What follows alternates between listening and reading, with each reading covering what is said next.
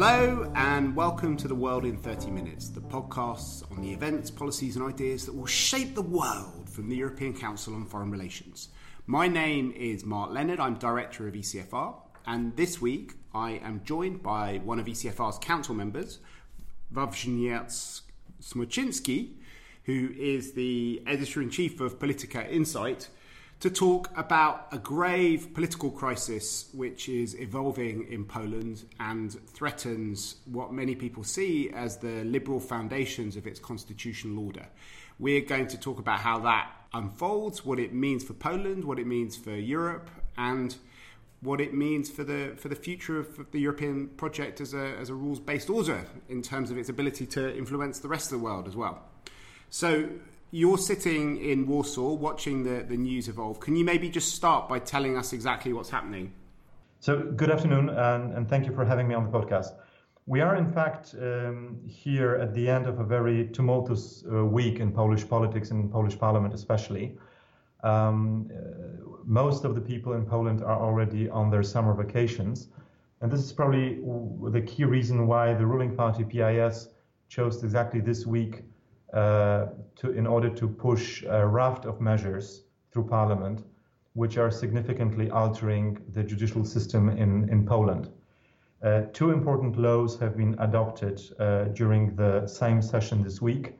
One is a law pertaining uh, to the um, to, a, to a judicial body, which is actually choosing candidates for new judges uh, of uh, Common Courts. This body has been uh, recalled. fifteen judges sitting on that uh, uh, panel, which is choosing future Polish judges, have been uh, summarily recalled from their offices and will be replaced by new uh, people who will be chosen uh, by Parliament and not by the uh, by the legal legal profession and judicial community.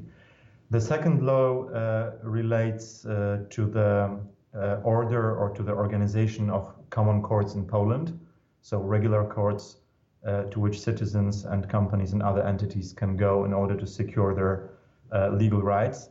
Uh, the key measure in that uh, in that uh, law that is, has been adopted is a measure which enables the Justice Minister uh, to fire every court president at every level he chooses Uh, in the six months uh, following the adoption of that law.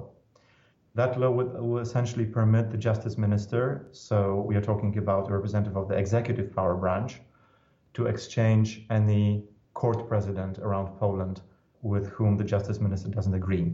And then the surprise measure, which surprised us all and which stunned actually not just the Polish uh, community, but also the international community, at least people who are following events in Poland, was a bill which was tabled uh, close to midnight two days ago, uh, which is a draft law on uh, the Supreme Court, uh, which is the counterpart of the Cour de Cassation in France, uh, so the highest court in Poland.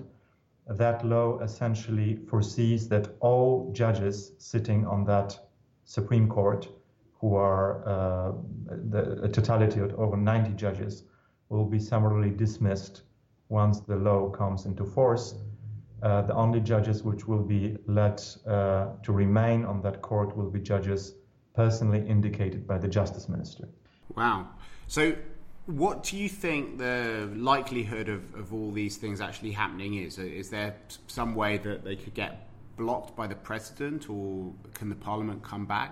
Yeah, the, the, the, this is something that was our chief preoccupation in our analytic work uh, over the past two days. We were trying to check uh, how much determination there is on the part of the ruling party to actually push through all. Uh, two laws have been already adopted by this, but, but this major overhaul, or one might say dismemberment of the Supreme Court, uh, is actually a draft law. So we wanted to see whether the ruling party is really determined to do it. We have seen today a press conference of Jarosław Kaczyński, uh, the leader of the ruling party, uh, who said uh, that uh, this reform will be pushed through.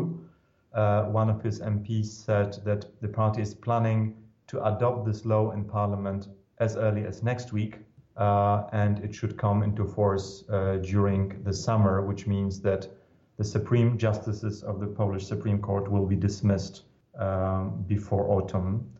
The key date probably uh, for the ruling party is uh, the, the thirteenth of September, because this is a day on which the Supreme Court was meant to rule on the legality of the choice of the Chief Justice of the Constitutional Tribunal.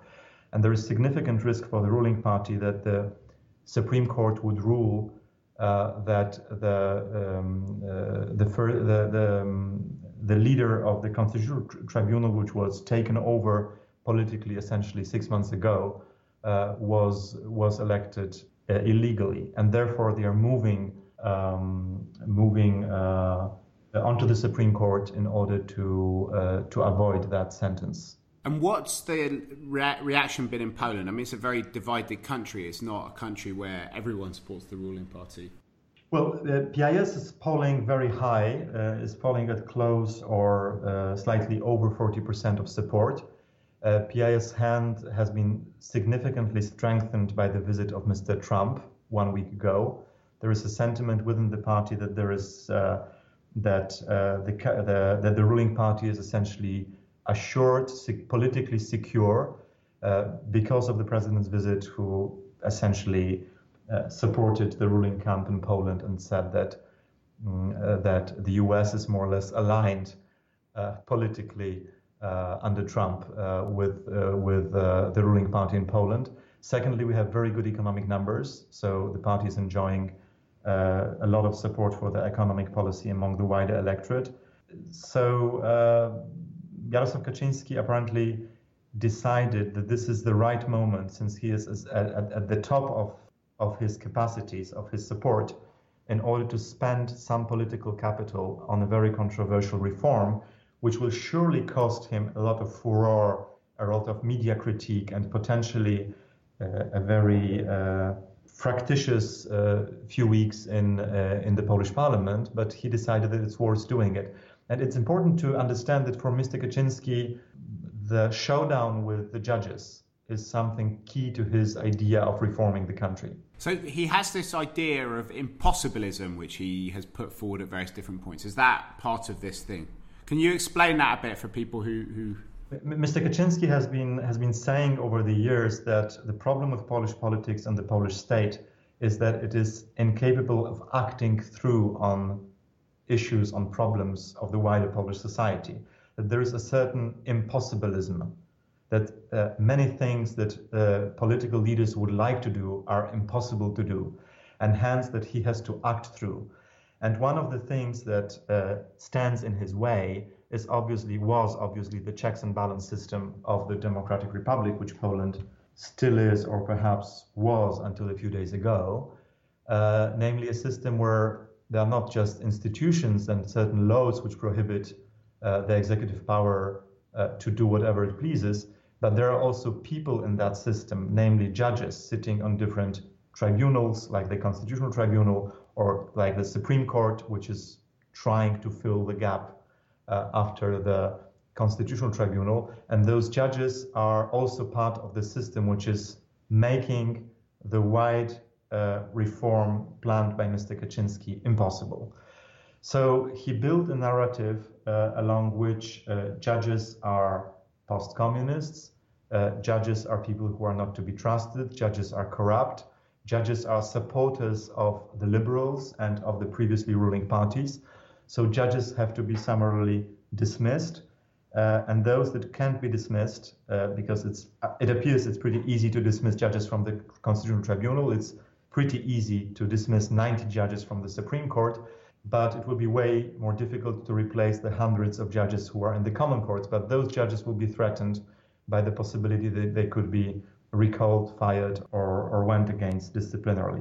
There doesn't seem to be a lot of public support for judges in Poland. Uh, the Polish people are at the moment not mobilized against PiS.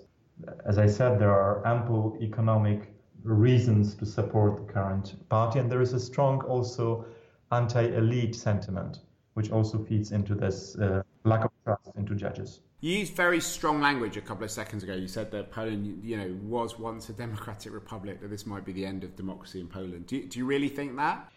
I, frankly, and I think this is actually a testament to, to the to the reality of, of the crisis that we are facing, is that it's difficult to make an outright judgment on that. You'll find plenty of people among, you know, also friends of E C F R, uh, who would adamantly say, yes, the liberal democratic order is ending in Poland because institutions are being attacked, and they are not being dismantled in the institutional sense. But if you are firing, say, ninety Supreme Court judges, then it, it, it, that's a question. If you are firing the people but you are leaving the building, is that dismantlement? Is that the end?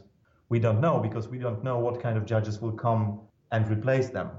But as we see that a new system is being established in which in which the replacements will be uh, will will be handpicked, uh, there is uh, there is a huge concern. Uh, you know, a part of the of, of the elites, not all elites, but surely on part of the liberal elites, that we are heading into an illiberal democracy. An illiberal democracy in the sense that democratic processes like elections will be uh, still pursued, but there uh, an outright exchange of elites is being a, a forced exchange of elites is being is being done. That's something that I would I would surely support, you know, in descriptive terms. Yeah. Those those new elites are not liberally minded. They don't respect a system of checks and balances. So what do you, what's your kind of worst fears then of, of what could happen as a result of this concentration of power?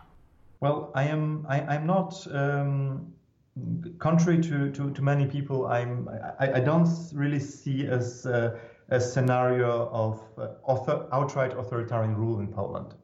I think uh, Poles are, uh, are are a nation which um, which tend to rebel against uh, political leaders who take too much power. Uh, but this might be a question of time. And uh, uh, as I as I tend to say, before things get uh, better in Poland, they will probably have to get worse. So do you think that Poland, I mean, just on paper, without thinking about how it acts, et cetera, will be more illiberal than um, than Hungary once this is over? Personally, I don't think so. I think there is uh, there is more of a, a rebellious spirit in uh, among Poles than there is among Hungarians. Certainly, the economic situation of the country means that the current ruling party has more time uh, ahead of them than they would have if the economic numbers were, were different.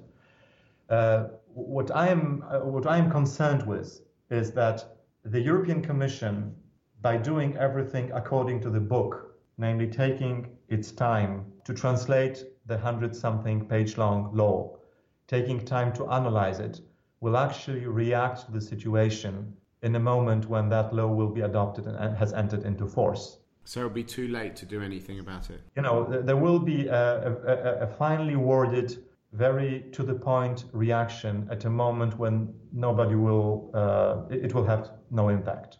But what do you think the European Commission can do? I mean, I know that liberal Poles uh, really value some of the things which Frans Timmermans, the Vice President of the European Commission, has been has been doing. I think he recently got an award from the main liberal newspaper in Poland, Gazeta Wyborcza. But um, do you think he's actually had an effect on, on constraining what the government's doing? And do you think he could have an effect on this? No, we, we know what the competences and what the what the limits of the capacities of the Commission are. And, uh, you know, the, the, the Commission on the Rule of Law procedures has a limited, uh, a limited competence, and it is still limited if uh, member states don't decide uh, unanimously Uh, to uh, to go against the country which is breaking, uh, you know, treaty rules, among them the rule of law. So it, it is not so much. I, I wouldn't put. Well, it's not a question of blaming anybody. I think the Commission has done everything it could, within even expanding its uh, its formal competences on rule of law.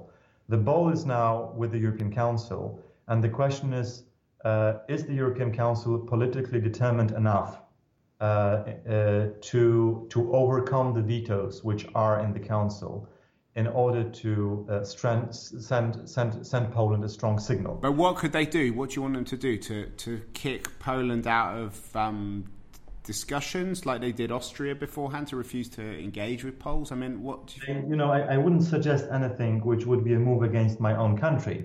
Uh, I would I, I would rather say that there is there is a question for the European Commission, and I would say it on any other country if it wouldn't, you know, even if it wouldn't be mine. There is a question for the E U of integrity. What are those values inscribed in the treaties, which we have all subscribed to, only to uphold them in our own countries, but also to defend them across the European Union? What are they worth for us? But what can the Commission actually do? Because it can, it can, or the Council.